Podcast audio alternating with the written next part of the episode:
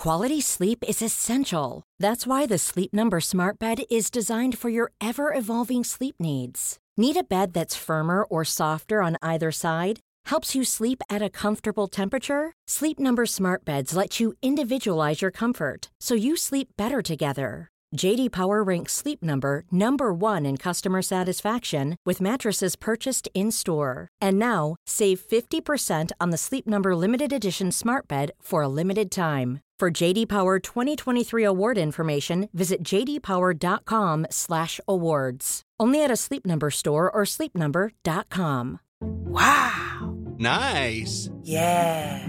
What you're hearing are the sounds of people everywhere putting on Bombas socks, underwear, and t-shirts made from absurdly soft materials that feel like plush clouds. Yeah, that plush. And the best part? For every item you purchase, Bombas donates another to someone facing homelessness.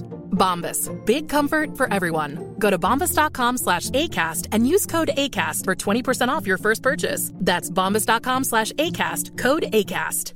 Hiring for your small business? If you're not looking for professionals on LinkedIn, you're looking in the wrong place. That's like looking for your car keys in a fish tank. LinkedIn helps you hire professionals you can't find anywhere else, even those who aren't actively searching for a new job but might be open to the perfect role. In a given month, over 70% of LinkedIn users don't even visit other leading job sites. So start looking in the right place. With LinkedIn, you can hire professionals like a professional. Post your free job on linkedin.com slash people today.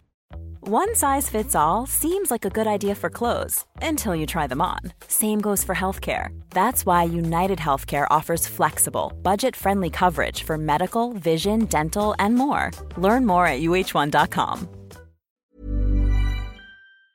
I don't need a lot of brains in this business. I mean, I've always said if you got an IQ of 160, give away 30 points to somebody else because you don't need it in investments. What you do need is emotional stability. Wow. Very first tech IPO, and it's a big one. Stock market hit an all time record high today. A crash is coming. Now, whether it's six months from now, 12 months, 36 months, no one knows. There's a bear market about every five years. We've gone eight years without one. People have to realize this is the biggest IPO ever. Hej och välkommen till ett nytt avsnitt av Market Makers. Hörru du Fabian, eh, mår du bra eller? Jag mår fantastiskt. Det har varit en otroligt intressant vecka på börsen, på marknaden. Eh, vad ska man säga? Jo, eh, för det första, vi kan ju nämna att Apples market cap har ju nu gått om hela USAs listade energisektor. Så det är ju otroligt, otroligt intressant. Man tror alltså på en framtid där man eh, hellre sitter och använder mobilen än att använda el. Eller hur går det där till egentligen? är det så man ska tolka det? Det känns ja, som en det... Aftonbladet-tolkning av det. Absolut, men det gör ju att energisektorn ser otroligt intressant ut och vi ska dedikera ett avsnitt framöver till det. Ja, otroligt coolt. Man kan ju aldrig veta vad som ska hända i framtiden, men jag vågar ju nästan betta på att energi kommer ju inte försvinna. Eller vad tror du? Tror du vi kommer sluta använda energi i framtiden? Ja, först kommer vi ha elbilar och sen kommer vi ha ingenting-bilar. Känns ju som en, en rimlig utveckling. Nej, men sen har vi faktiskt haft eh, några dagars nedgång här på börsen också. Dock är det ju varenda gång så att det bara går upp, upp, upp från den. Det, bör, det öppnar väldigt mycket neråt, i alla fall i, i, USA, och sen så stiger det uppåt sakta under dag. Så man ska väl köpa dippen. Eh, och överlag är det ju lite tuffa tider just nu. Eh, jag sammanställde ju min portfölj här vid månadsskiftet. Jag brukar göra det och lägga ut på Twitter för att få ett hum om hur det går. Jag har lite olika ställen. Jag har investeringar och även en del onoterade, så jag försöker liksom sammanställa det i Excel. Eh, och det har väl gått ganska bra ändå, tycker jag. De, nu har jag inte siffran i huvudet, men, men man ligger väl upp i alla fall en 26-27 procent det här året, vilket är, tycker jag, rent i, i absoluta tal otroligt bra. Eh, men trots det så ligger man ändå efter index, eftersom index har gått närmare 30 procent. Det är ju helt sanslöst. Det är ju inte varje år vi kommer ha det så här. Jo då, är, man, är det första året på börsen så får man nog eh, rätt skeva förväntningar kan jag tänka mig. Speciellt när många fondförvaltare och professionella säger att man ska förvänta sig 5% framöver. Då är det nog rätt svårt att ställa in sig när man har fått 26% på börsen i år. Ja, men precis. Och du kan alltså legat passiv i en indexfond och fått närmare 30. Ja, det är otroligt. Det där är lite för sig intressant. Det är ju alltid sådär när de, när de frågar experter inom eh, citationstecken, så frågar de alltid hur kommer börsen gå nästa år? Då svarar ju alltid folk plus 10%. Eh, just för att i snitt så går börsen någonstans där 8-10%. Problemet är bara att det är väldigt få år den faktiskt går 10 Utan antingen är det sådana här år när det går 20 plus eller så går det typ 10% 20% minus. Eh, men så över tid ser det ut som en jämn trevlig kurva. I alla fall, OMXS30 GI, alltså med, med utdelningen inkluderat, har gått upp med 30 i år. Tittar på amerikanska börsen, beror lite på index, men någonstans där också i de krokarna, Nasdaq, S&P 500 och så vidare ligger runt mellan 20-30 plus. Så det är en otroligt, otroligt starkt år. Svenska börsen dock förstås aningen dopad av den svenska kronan som har försvagats 8% mot amerikanska dollarn. En tröst i det här då, om man under, underpresterar index, eh, så är det ju så att det går rätt dåligt för alla andra också, verkar det som, jämfört med index. Eh, den globala kapitalförvaltaren Alliance Bernstein, som jag tror vi nämnde förra veckan också, de följer ett urval av long-only-fonder för att försöka få ett grepp om hur världens förvaltare presterar i princip. Då. Eh, och det här visade i år att samtliga av de här fonderna har underpresterat sina jämförelseindex i år, så det handlar om ett antal hundratals fonder de följer. Alla har underpresterat sina jämförelseindex. Eh, framförallt är det just det här senaste kvartalet också man, ja, men väldigt många har legat väldigt fel. Jag, jag, kan tänka mig också, nu har jag inte siffrorna på men jag kan också tänka mig att det här var väldigt mycket i början på året, för vi hade det otroliga fallet förra, eh, förra vintern, och då var det väldigt många, jag inkluderat, och du är väl också kanske som var lite väl negativ eller trodde det skulle fortsätta vara negativt. Men istället så gick börsen upp 20% på någon månad. Och nu även senaste månaden så ser vi att alltså makrodatorn är ju inte bra, men trots det har börsen bara gått på, gått på, gått på, och då har nog många legat väldigt fel. Totalt har de 244 amerikanska förvaltarna man följer underpresterat sin index med snitt av 1 så det är inte jättemycket.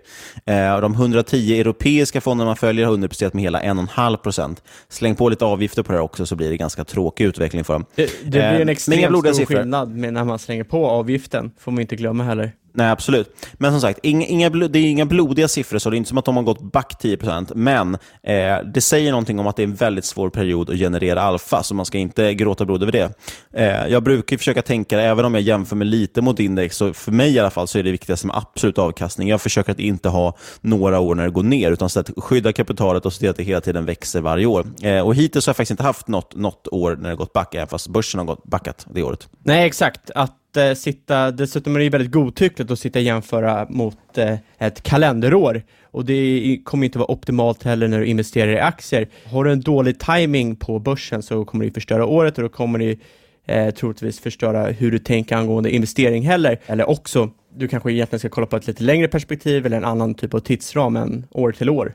Ja, och i sånt fall är det bättre att ha något sånt rullande 12 månader eller vad man vill ha för att se. För man vill ändå jo, men... kunna jämföra perioder mot varandra. Kollar du på bara ett index i år, det är otroligt dopad av nedgången vi hade i december in på januari. Hade vi tagit bort det hade inte liksom det här året sett alls lika bra ut. Eh, så det är ett sätt så att själva tidsramen är dopad. Drar du ut det på ett och ett halvt år så är historien helt annorlunda för i stort sett alla bolag. Så att väldigt många ser bättre och ser sämre ut än vad de egentligen är. Och därför jag tycker att man ska, det man ska försöka fokusera på framför allt är att hela tiden generera avkastning så gott det går och att framförallt skydda sitt kapital. Om det hela tiden växer så går det i alla fall åt, åt rätt håll. Men Absolut. vi ska först också påminna om den här aktiepubben. Nu är kvalitetsaktiepodden är eh, bokade så att säga. Så den 12 december klockan 19 på Horse and Hound så kör vi aktiepub.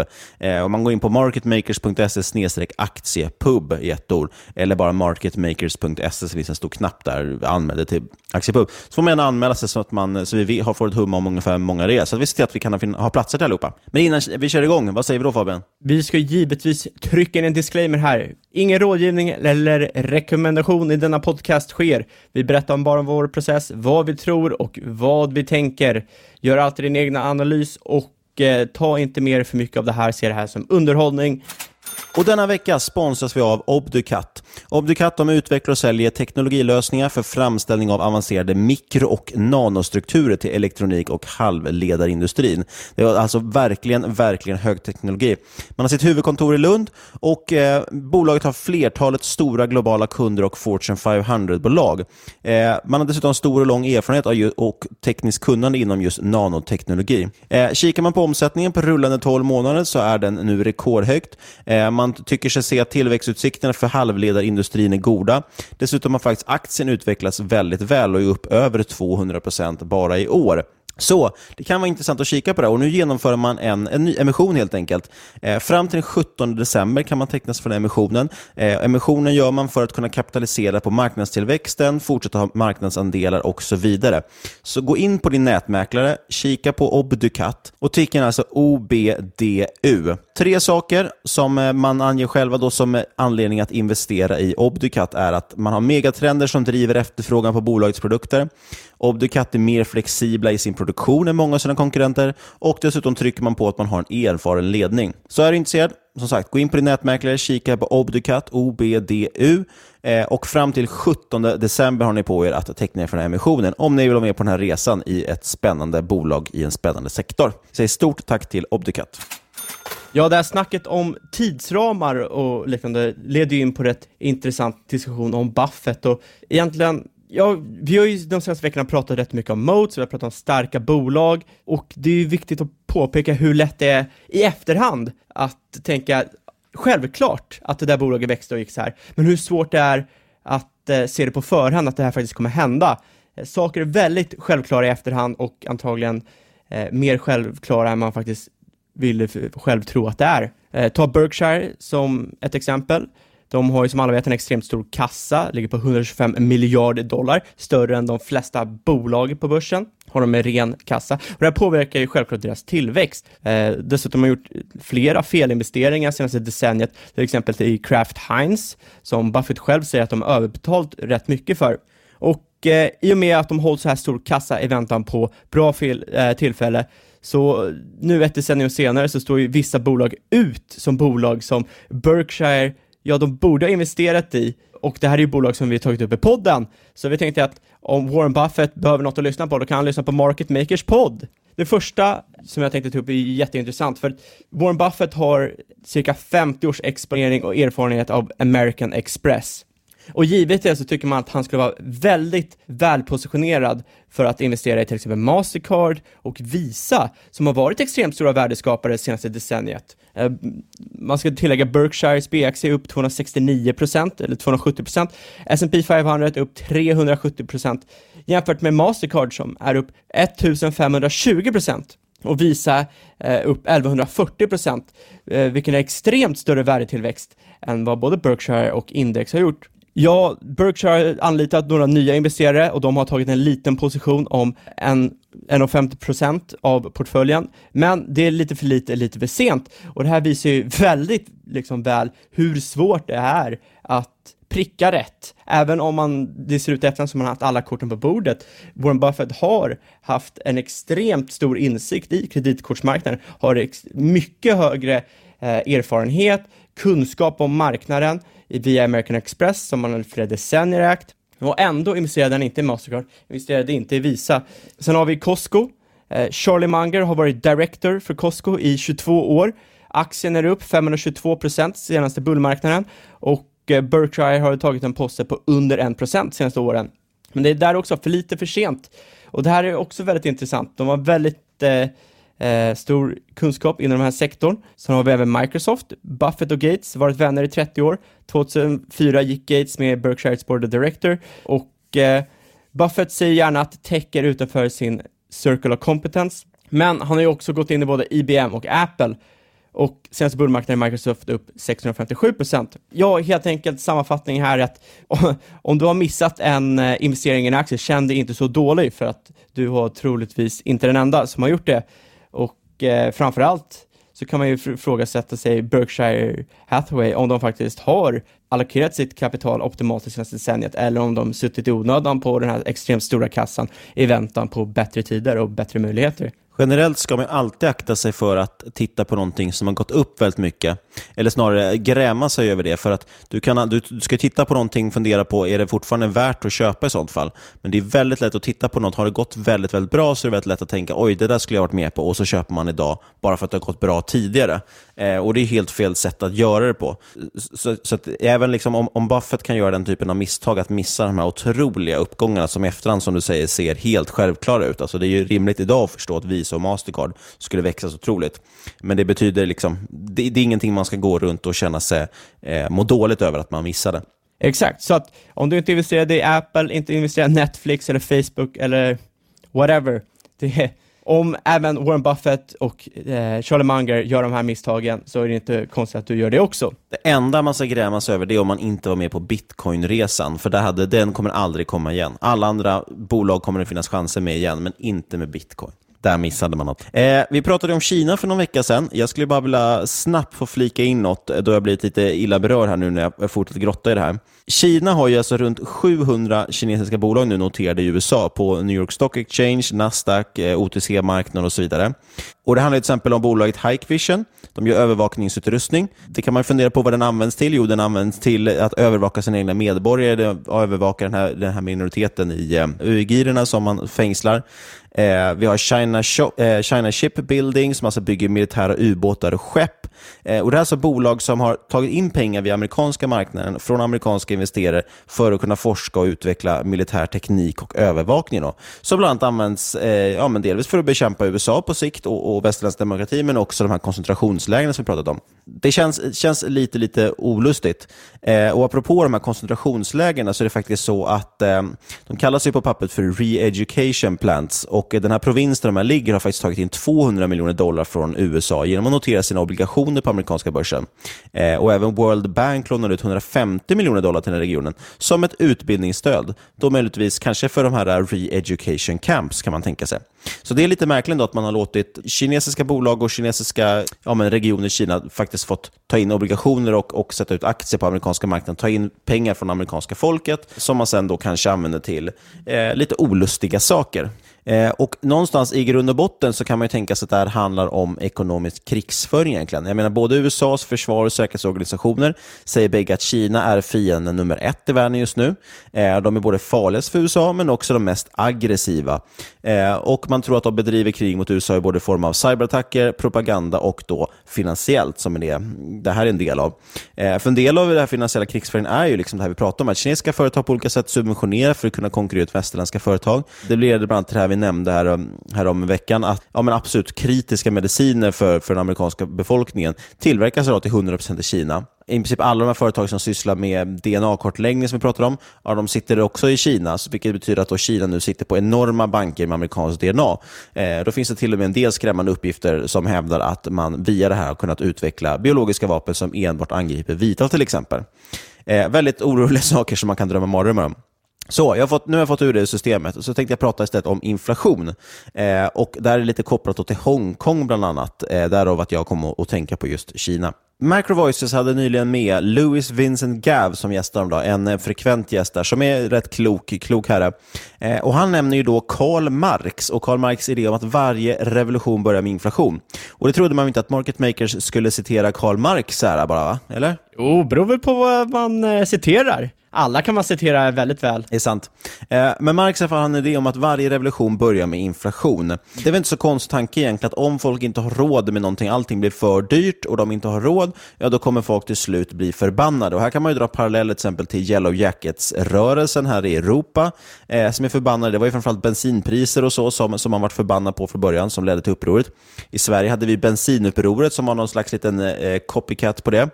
Eh, vi har Chile, vi har Venezuela och så vidare och så vidare och då bland annat Hongkong. Ja, du kan ju dra det ända tillbaka till franska revolutionen och då gjorde man ju, vet det, revolution för först för att man hade inflation i vetepriser och sen för att man hade inflation i sockerpriser. Så att det är ju helt rätt, det finns ju väldigt få saker som pushar en befolkning over the edge som att inte ha råd med grundläggande varor eller nödvändiga varor för att överleva. Nej men precis, för att i första steget, ja du kan vara förbannad över saker och det, så är det väl över i Sverige att det är väldigt många som är förbannade på det ena och andra. Men då är det mer att man sitter och gnäller och så. Eh, när det verkligen blir uppror, det är ju någonstans, går man ut på gatorna då handlar det kanske snarare om överlevnad och då är det just att ja, men saker har blivit för dyra, vi kan inte ens tillgodose de basala behoven. I alla fall, i Hongkong då, då, så är det ju så att man, eh, ungdomar idag, de säger ju i princip att de hellre åker in i fängelse. Det kommer ändå vara större boende i fängelset än vad man har råd med att köpa en lägenhet. Så helt enkelt är det inflation som gör att de inte har råd att bo. De blir liksom utestängda från det vanliga livet. Och då kommer folk säga då, ja men eh, vi har ju ingen inflation. Nej, och det är ju för att man räknar bort både det ena och det andra ur inflationssiffrorna, vilket jag kommer återkomma till lite grann. Ja, framförallt så är Hongkong en extrem extremt annorlunda land när det kommer till inflation också. De har ju peggat mot amerikanska dollarn, men största handelspartner är Kina. Så medan USA sänker räntan och Kina ser den största boomen någonsin i världshistorien, eh, så hamnar ju Hongkong mitt i det där att för gratis pengar och oändlöst med, med handel med Kina, ja vad händer då? Jo, de tar ju på sig hur mycket jävla skulder som helst. Så att det är ju mest belånade landet i världen långt eh, mer belånat än både USA och Japan är. Och eh, nu sitter de då på gränsen där, där det håller på att tippa över. Och vad fan ska de göra? Nej, de är ju fucking screwed. Ja, och, och, precis, och, då, och det driver ju upp då just bland annat att du får inflation och tillgångspriser, så därav att ingen har råd att köpa något boende i princip. Eh, Louis Vincent Gav nämner också ett annat väldigt spännande kopplat till just uppror, och en av anledningarna till att han tror att folk, ja men som han tror ligger bakom att folk gör, gör revolution, eh, för han menar ju då att representativ demokrati, likt den vi har till exempel i Sverige och USA, eh, den var väldigt relevant i en tid då det tog liksom en vecka att promenera från sin byn till storstaden för att få reda på vad som hände där. Eh, idag dock, när informationen flödar fritt, den är tillgänglig för alla, så finns det egentligen ingen anledning att välja representanter från din by då, i princip. Eh, och därmed tycker han då att man borde gå över till direktdemokrati istället. Vet inte om jag håller med honom helt med det, eh, men jag tycker hans poäng är rätt intressant eftersom den ändå leder till att eh, en slutsats om att många folkvalda politiker blir ganska irrelevanta eftersom de inte har riktigt samma typ av funktion. Eh, och Det är ju ett, ett visst politikerförakt eftersom de, ja, de här människorna kostar ju då men, men anses onödiga. Men framför allt, och det är det här som är relevant, och det är nummer två, politikerna kommer göra vad de kan för att bli relevanta. Eh, och Det gör de antingen genom att försöka kontrollera informationen. Det ser vi ju det mest extrema exemplet på kanske Kina, Nordkorea och så vidare. Men det andra och mer vanliga är att de på olika sätt försöker lova vitt och brett att de ska spendera på saker som ska köpa dem röster. Det vill säga man lovar till exempel som nu i USA, nu har vi ett gäng då, Elizabeth Warmblad som lovar att vi ska skriva av alla era studieskulder. Eh, och vi har folk som lovar gratis sjukvård och det ena och det andra. Det är det här som skapar inflation nämligen. Politiker som skapar pengar ur tomma intet, för de kommer ju liksom behöva överskrida sin budget, vilket gör att det blir en statsskuld som sen centralbanken kommer köpa upp. Gör de det här för att genomföra saker som dessutom inte har någon form av effekt rent, rent ekonomiskt och framförallt ger ingen avkastning, det är ingen investering utan det är bara gratispengar som delas ut. Då ökar vi penningmängden utan att få något tillbaka, vilket gör att vi, har, eh, ja, men vi får inflation helt enkelt. Ja, exakt. Det är, problemet är ju som Taleb säger i sin bok Skin in the Game, ja, helt enkelt, titeln av boken, de har ju ingen skin in the game. Och det här gör ju att de kan göra vad fan de vill, för att de kommer inte drabbas av det senare. En politiker kan ju lova, lova i stort sett vad de vill, för att de lever ju på politiken. De behöver ju egentligen inte betala någonting för att lova det de säger. Så att om inte det går igenom, det gör inte så mycket egentligen. Det är ju så, rent krast, har du något, något ekonomiskt projekt för dig, eh, då måste du kunna garantera att det ska ge mer avkastning än räntan det kostar att låna upp för det, om du nu behöver låna för det. Eh, gör det det, ger det bättre avkastning än vad det kostar, då är det ju bara att gasa på. Och detsamma borde gälla i politiken. Då. Eh, men de flesta politiska åtgärder ger faktiskt ingen effekt på ekonomin, eller en stor del av de här populistiska alternativen i alla fall. Och Det här är relevant i flera avseenden. Liksom alla investeringar måste ge högre utdelning än vad de kostar, eller högre avkastning. Eh, för, men vad händer då om räntan är noll som nu, eller till och med negativ? Då blir frågan, vad har vi då för avkastningskrav? Om vårt lägsta krav på avkastning för att överstiga räntan är 0%, ja då kan vi göra egentligen vad som helst. Och Det här är ju det vi hävdar har lett till de här stora återköpsprogrammen som vi ser i USA. Det har lett till dåliga investeringar i olönsamma bolag, eftersom vi inte behöver tänka på att de ska göra någon vinst. Eh, pengarna är ju ändå gratis och ibland har de till och med gett negativ ränta. Som Sveriges, Sveriges eh, regering kan ju idag faktiskt, eller Sveriges, svenska staten kan ju faktiskt idag låna till negativ ränta, vilket betyder att man borde egentligen låna så mycket man bara kan, lägga det på banken och så har du positiv avkastning på det. Och Vi har ju dessutom sett, och det har vi tagit upp ett par, par gånger nu, att negativa räntor och även väldigt låga räntor har ju visat sig leda till att folk sparar mer. Vilket är inte så konstigt eftersom de ser att deras sparade pengar inte ger någon avkastning, ja, då kommer de känna sig manade att spara mer eftersom de inte kan förlita sig på att pengarna ska växa av sig självt. Samtidigt ser vi också liksom överlag, om man tittar ut nu, att, att fler och fler börjar vända sig mot negativa räntor. Eh, här hemma har vi sett Ingves kommentera det har vi tagit upp i podden. Vi har även tagit upp att man i Japan, där man ändå testat extremt lätt penningpolitik, där vill man också nu ha högre räntor räntor.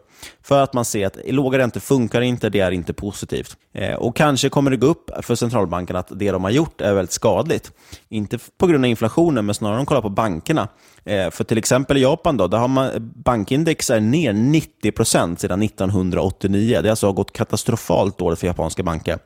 Eh, och Det är väl inte så konstigt, man dödar ju det nationella banksystemet när man inte har några räntor för dem att, att tala om, så att de har inga pengar de kan tjäna. Men som sagt, för jag, för jag tror inte att det är inflationen som kommer få, få dem att vakna, av den enkla anledningen att, att man mäter ju inte rätt saker. Eh, I USA baserar man ju besluten framförallt på PCE eller PCI.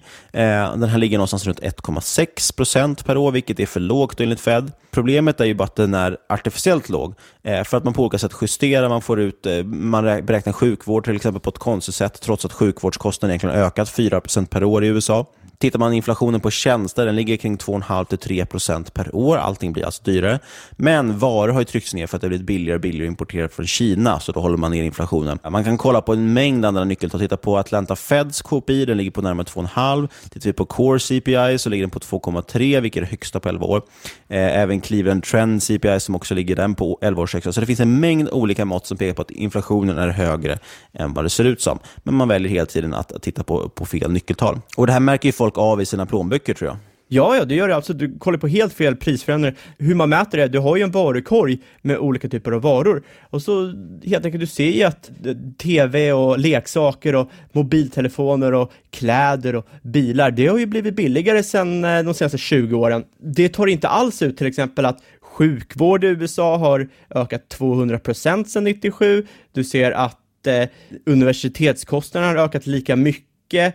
Eh, omkostnaderna för barnomsorg har ökat liksom mer än dubblat. Liksom lönetillväxten har varit eh, långt lägre än det. Eh, kostnaden för bara mat och eh, dryck har ökat cirka 55 procent eh, över 20 år. Och, och, och, det gör ju liksom att bara, du mäter på en helt fel varukorg. Måste ju kolla på, kolla på något helt annat, helt annan tid. Ja, och när det gäller typ som du sa, elektronik, tv-apparat och telefon och sånt. Alla vet ju att telefoner har blivit dyrare. Idag kostar en iPhone över 10 000 spänn och för några år sedan kostade den kanske 4-5. Så uppenbarligen har den blivit dyrare. Men tittar du rent teknikmässigt, ja, du får ju mycket mer i den här 10 000 kronors iPhone än vad du får i en 5 000 kronors iPhone.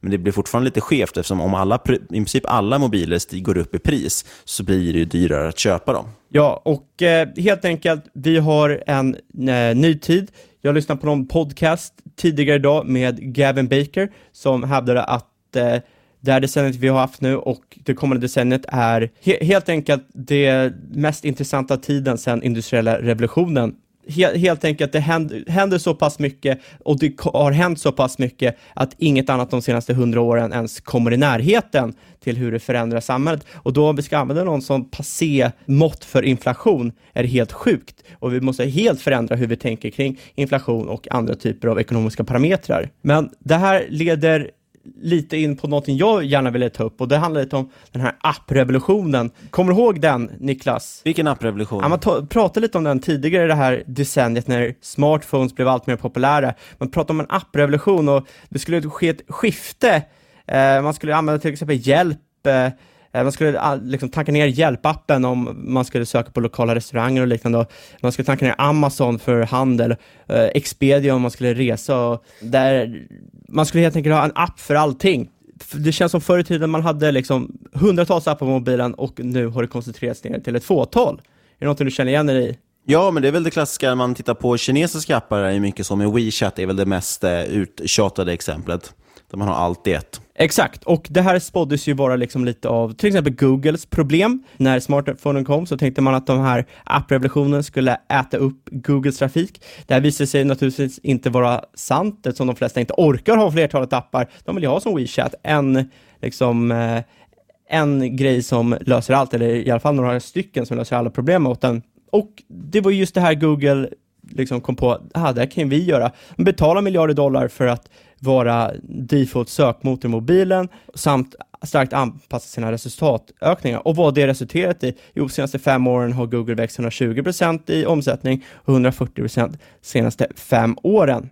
Och Anledningen varför vi pratar lite om det här, äh, det är för att bolag som Expedia och Tripadvisor har, de har ju rapporterat katastrofala siffror. Eh, aktierna ner typ 25% alla har samma anledning och det är minskad visibilitet på grund av Google och framförallt att Google kommer att vara en stark motvind framöver för de här bolagen. Och helt enkelt fungerar det så att Google och till exempel de här bokningsföretagen, förut så samarbetade de för att bokningsföretagen skulle kunna klättra upp och hamna över organiska resultat. Eh, men nu har Google infört till exempel nya hotellmoduler som direkt i sökningen visar hotell i området du söker på. Och det här tillsammans med betalda ads gör att till exempel Expedia och Tripadvisor hamnar drastiskt mycket längre ner i det organiska sökresultatet. Och det här gör att de inte bara har ads du måste betala för och tar det högre upp i rangordningen beroende på hur mycket du betalar, utan du har även moduler som är pay to play. Och det här är extremt användbart och värdefullt för slutanvändaren som mig och Niklas, eller du, du som lyssnar på podden, men det här är inte så värdefullt för företagen som fastnar i mitten, som Tripadvisor. Det här drabbar dem rätt mycket. Eftersom nästan alla, med väldigt få undantag, går via Google först om de vill hitta någonting. Vill hitta en resa, ja då går du på Google först för att sen ta det vidare. Därför är Google extrem pricing power. Och de här modulerna finns ju lite för allt möjligt. Boka flyg, hitta restauranger och det gör det helt enkelt extremt svårt att konkurrera med det här, de här stora plattformarna om man vill använda alternativa tjänster. Och det här är något som diskuterats väldigt mycket är att det har ju lett oss in ännu mer på att de här stora plattformarna skapar en monopolställning i, eh, i vårt samhälle som blir otroligt svårt att influera och det är väldigt mycket svart på vitt nu just när det är så många bolag som rapporterar att de har extremt svårt att ens eh, kunna vara ett företag när de inte vet hur de ska kunna hantera Google, hur de ska kunna använda sig av Google, en annan företag som är livsviktig för att de ska kunna över, överleva. Och då är frågan vad som ska hända framöver. Eh, riskerna med att till exempel investera i Google eller kanske Facebook som är en av de enda riktiga konkurrenterna till Google när det kommer till den mängd data de hamstrar på sig.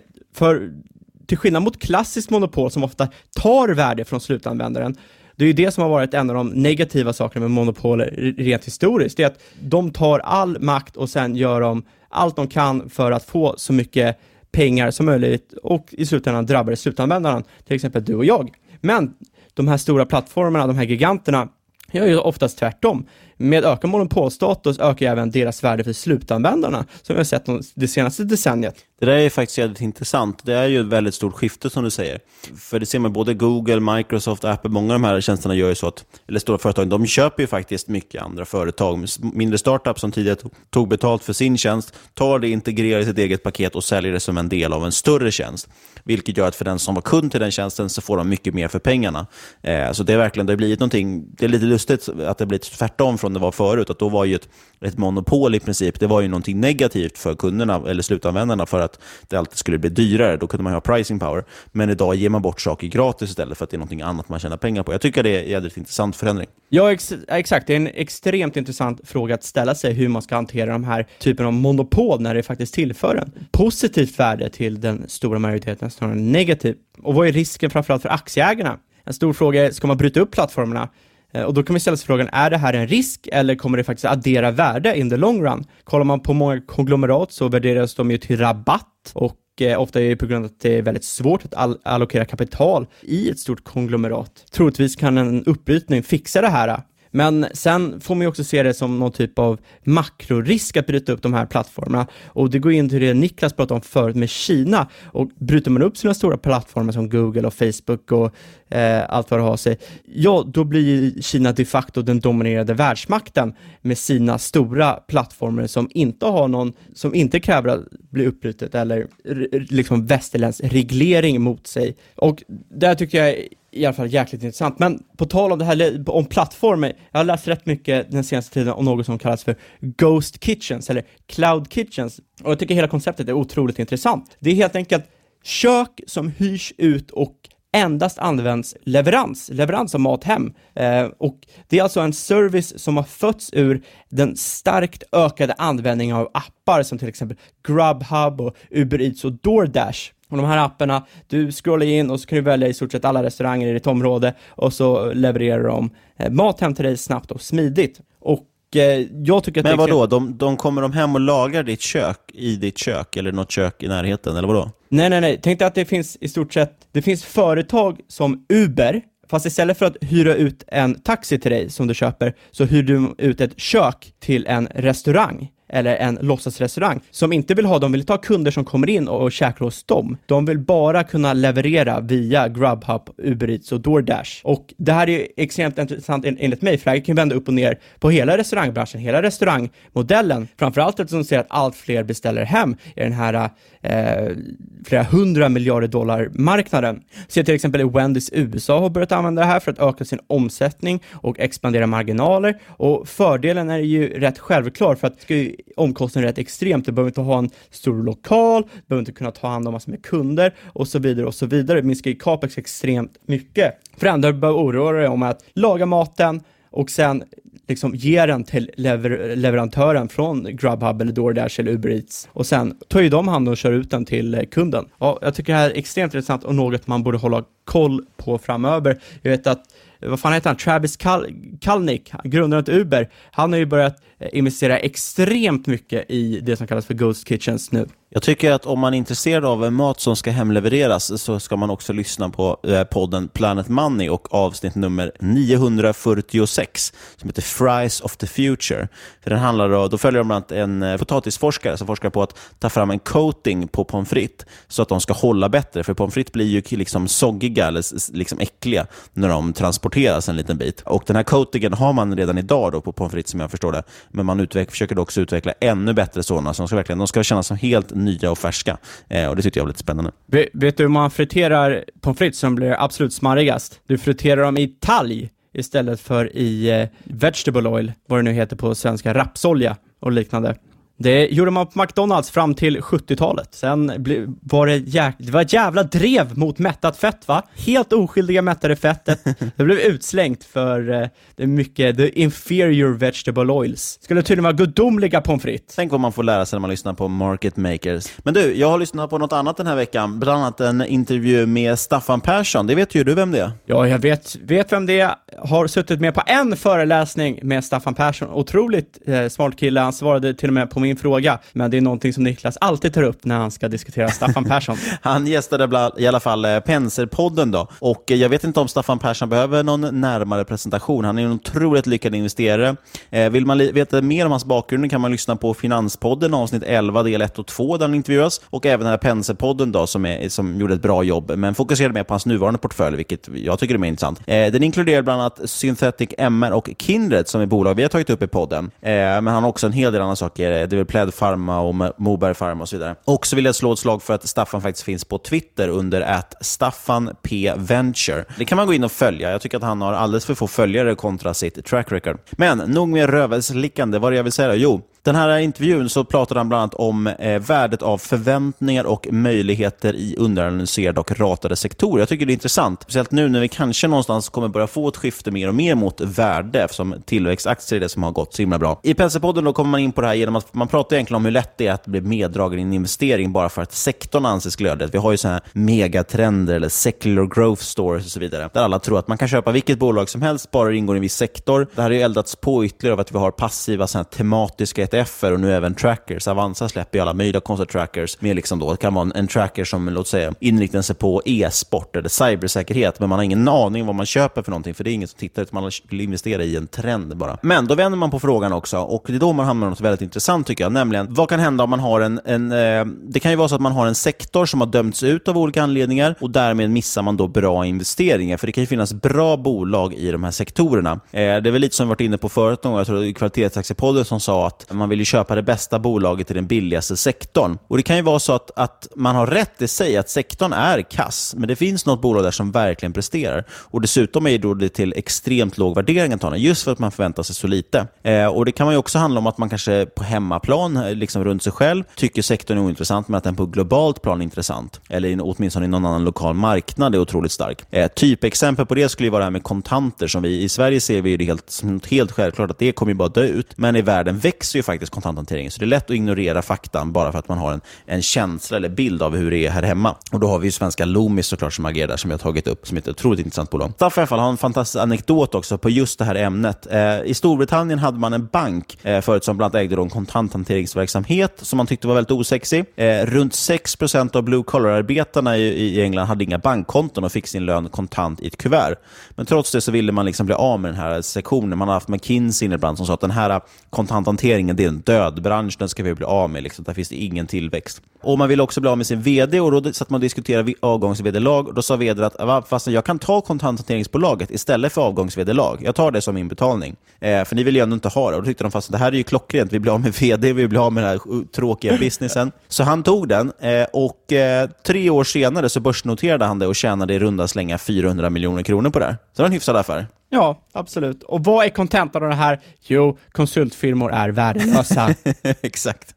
Eh, men poängen är i alla fall att det handlar väldigt mycket om förväntningar. När man tror att en sektor är död av någon anledning så har man också låga förväntningar på bolagen och därmed eh, billigare värderingar. Eh, liksom, det är ju så, något som vi ofta återkommer till i podden är ju att bra bolag inte behöver betyda bra investeringar också. För att är det för dyr prislapp så, blir inte, så är det inte en intressant investering. Vänder man på det så betyder det också att dåliga bolag inte behöver betyda dåliga investeringar. Eh, som Howard Marks säger så finns det ju inget som inte är en bra investering till rätt pris. Får du bara tillräckligt billigt så kommer det alltid vara intressant. Eh, och Det handlar som sagt om förväntningar. Exakt, och han säger ju också att en, en riktigt bra investering kommer alltid kännas jävligt dåligt i magen.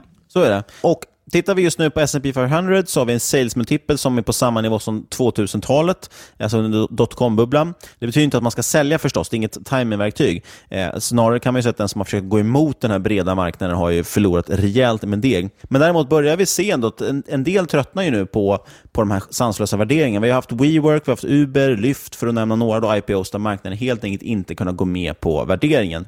Eh, och Det kan argumenteras då för att ja, men P 30 det kan vara motiverat, antingen för att bolaget växer starkt eller som vi pratade om tidigare, att, att har, du 0% i, har du noll i ränta så har du också noll i avkastningskrav och då kan ju P talet vara vad som helst. Men någonstans börjar väl ändå folk tycka att ett price to sales multipel på 30, ja men det kanske är lite väl extremt. Eh, och Jag tänkte då lyfta i fall bara kort tre bolag som vi haft med i, nämnt på olika sätt i podden, som jag tycker kan vara hyfsade exempel ändå på det här med sektorer eller saker, saker som folk har dömt ut av olika anledningar anledningar. Då har vi bland annat Kindred, de hade vi med i avsnitt 86. Det är en riktigt utbombad sektor just nu med betting och, och, och gambling och så vidare. Eh, och De lyfter vi som just det här exemplet. Ah, ska du köpa det starkaste, sektorn i, eh, starkaste bolaget i en svag sektor så är det kanske Kindred. Eh, vi kommer troligtvis se en konsolideringsfas inom betting och då kan de vara en ganska bra aktör för det. Eh, just nu så är P på 13 på Kindred. Det har gått otroligt svagt och direktavkastning på hela 10 Huruvida den är bestämd eller inte, det är en annan femma. Men det säger någonting om att det är väldigt, väldigt billigt just nu. Men å andra sidan har det bara blivit billigare senaste tiden, så det kanske inte är just precis nu. Det vet man ju aldrig med tajmingen. Eh, det är lite intressant också, Staffan Persson, han är faktiskt ägare i just eh, Kindred, då, som jag sa. Och och eh, Han tror att de kommer vara väldigt väl lämpade för att kunna navigera den här marknaden med, när det ska konsolideras. Loomis nämnde jag ju, de var med i avsnitt 68, handlas till P18 nu. Det är ändå hyfsat billigt tycker jag för det här bolaget som levererat otroligt aktieägarvärden och en otrolig tillväxt. Eh, och som sagt, i Sverige känns kontanter helt döda, men i många, av delar, i många delar av världen så växer de ju. Sist, GameStop, och det här är ju ganska otroligt. Eh, det är alltså det här, de säljer ju, det är egentligen en, en eh, tv och dataspelsbutik, eh, fysisk butik, och det tror vi på om det är retail-döden och man tror att eh, spel ska streamas och så vidare. Det finns en mängd saker som talar mot det här bolaget. Eh, samtidigt nämnde vi dock, jag kommer inte ihåg vilket avsnitt det var, men nämnde vi att Joel Greenblatt, den här legendariska investeraren, han var ju extremt bullish på det här. Du sa också, eh, när vi pratade innan, att Bill Ackman också var väldigt sugen på GameStop. Och det kan man ju tänka sig, GameStop handlas just nu till ett price of sales på 0,07. Det är alltså priset för konkurs egentligen. Eh, direktavkastningen ligger på hela 24 procent. Kan det här bolaget, det här är ett typiskt exempel på, kan det här bolaget då, som är helt utbombat, kan det faktiskt bara överleva i princip, eh, så har det faktiskt en otrolig uppsida i det. Exakt. Eh, så det är väl lite intressant ändå. Man, man ska leta efter den där typen av, av grejer om man vill verkligen hitta värde. Exakt, det är ett bolag som, eh, det ser ju ut som en value trap utan tvekan, det ser ut som, går in med pengar kommer du förlora alla pengar du har. Och det är därför det är så otroligt intressant att eh, titta på det, för det ser ju verkligen ut som skit. Eh, ingen vill röra vid det betong, och du vet, när, när du mår illa av tanken, hur många GameStop har du inte gått förbi och bara känt lite äcklad när du ser det? För du vet ju att saker som Steam finns till exempel, så vem fan behöver GameStop? Då helt plötsligt... Jag tror att GameStop har lagt ner precis här i Linköping faktiskt. Exakt! Och just eftersom det går så pass dåligt för dem och liksom det finns sån pass avsky för det här bolaget, inte avsky, men man tycker helt enkelt inte om det här bolaget, det gör ju att det kan pressas ner lite, lite, lite för mycket än vad det egentligen är värt. För som Niklas säger, säger ett dåligt bolag, GameStop, Eh, GameStop är ett dåligt bolag, eh, kom inte lura på någon att det är ett bra bolag. Däremot så finns det ju möjligheter att det kan vara en bra investering, för på samma sätt som eh, en... En bra prislapp. Exakt! På samma sätt som ett eh, håsat bolag kan bli lite för håsat. Det kan vara ett superbra bolag som får en liten hög, för hög prislapp, så kan ett eh, bäsat bolag bli lite väl bäsat och få en liten låg eh, prislapp. Jag säger inte att det är så i fallet för GameStop, men naturligtvis blir det intressant när man vet att det är så otroligt bäst att det är så otroligt liksom, eh, icke omtyckt. Nej, men som sagt, så det, det, finns ju den här typen av bolag som är intressanta att kika på. Jag tyckte det bara var en intressant aspekt att lyfta upp. Däremot tycker jag personligen att det är ju lättare att köpa det som går upp och, och rida vidare på, på momentumvägen, så att säga. Eh, helt enkelt för att eh, då har man i alla fall flyt, eh, vad säger man, vind i seglen i alla fall när man ska in i något. Men jag kanske kommer att prata lite mer om det nästa vecka. Tills dess dock så är det dags att avsluta det här avsnittet. Eller har du något mer att tillägga? Jag tycker det låter bra. Jag är väldigt trött idag, så det ska bli skönt att få gå och lägga sig och sova. Ja, och här hemma i Sverige har vi totalt, totalt mörker, så det är faktiskt helt eh, stendött. Man vill faktiskt bara krypa ner under täcke och sova i sex månader. Men snart är det ju jul och snart är det väl utdelningssäsong. Det är ju folk som ser fram emot sånt. Ja, framförallt så ser man ju fram emot lite prinskorv och lax.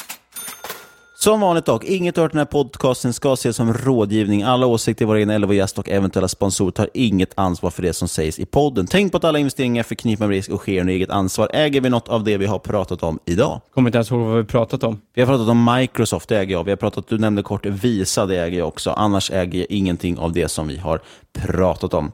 Men är man sugen på att köpa något, vad ska man kika in då? Jo, då ska man kika in Obducat hos sin nätmäklare. Fram till den 17 december så har den här nanoteknologispelen, det är ett väldigt högteknologiskt företag, eh, väldigt intressant aktien har gått otroligt bra eh, senaste året i alla fall. Eh, och man har en mängd megatrender i ryggen. Då. Eh, så gå in hos din nätmäklare, kika. Fram till 17 december kan man teckna sig för den här nyemissionen i Obducat. Ja, och vill ni kontakta oss, ja, ni vet vad ni gör, det ni har hört spelet förut. Eh, googla det för fan så kommer ni hitta oss. Tack för den här veckan. Vi ses igen nästa vecka. Ha det så gött och investera väl på börsen. Men ta inte fel åt er om det går dåligt. Det har ju gått för Buffett också.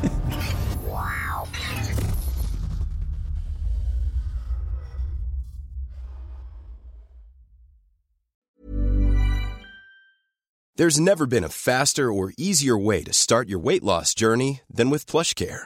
PlushCare accepts most insurance plans and gives you online access to board-certified physicians who can prescribe FDA-approved weight loss medications like Wigovi and Zepbound for those who qualify. Take charge of your health and speak with a board-certified physician about a weight loss plan that's right for you. Get started today at plushcare.com slash weight loss. That's plushcare.com slash weight loss. plushcare.com slash weight loss. Hiring for your small business? If you're not looking for professionals on LinkedIn, you're looking in the wrong place. That's like looking for your car keys in a fish tank. LinkedIn helps you hire professionals you can't find anywhere else, even those who aren't actively searching for a new job but might be open to the perfect role. In a given month, over 70% of LinkedIn users don't even visit other leading job sites. So start looking in the right place. With LinkedIn, you can hire professionals like a professional. Post your free job on linkedin.com slash people today. One size fits all seems like a good idea for clothes until you try them on. Same goes for healthcare. That's why United Healthcare offers flexible, budget-friendly coverage for medical, vision, dental, and more. Learn more at uh1.com. Quality sleep is essential. That's why the Sleep Number Smart Bed is designed for your ever evolving sleep needs. Need a bed that's firmer or softer on either side? Helps you sleep at a comfortable temperature? Sleep Number Smart Beds let you individualize your comfort so you sleep better together. JD Power ranks Sleep Number number 1 in customer satisfaction with mattresses purchased in-store. And now, save 50% on the Sleep Number limited edition Smart Bed for a limited time. For JD Power 2023 award information, visit jdpower.com/awards. Only at a Sleep Number store or sleepnumber.com. Wow. Nice. Yeah. What you're hearing are the sounds of people everywhere putting on Bombas socks, underwear, and t-shirts made from absurdly soft materials that feel like plush clouds. Yeah, that plush. And the best part? For every item you purchase, Bombas donates another to someone facing homelessness. Bombas. Big comfort for everyone. Go to bombas.com slash ACAST and use code ACAST for 20% off your first purchase. That's bombas.com slash ACAST. Code ACAST.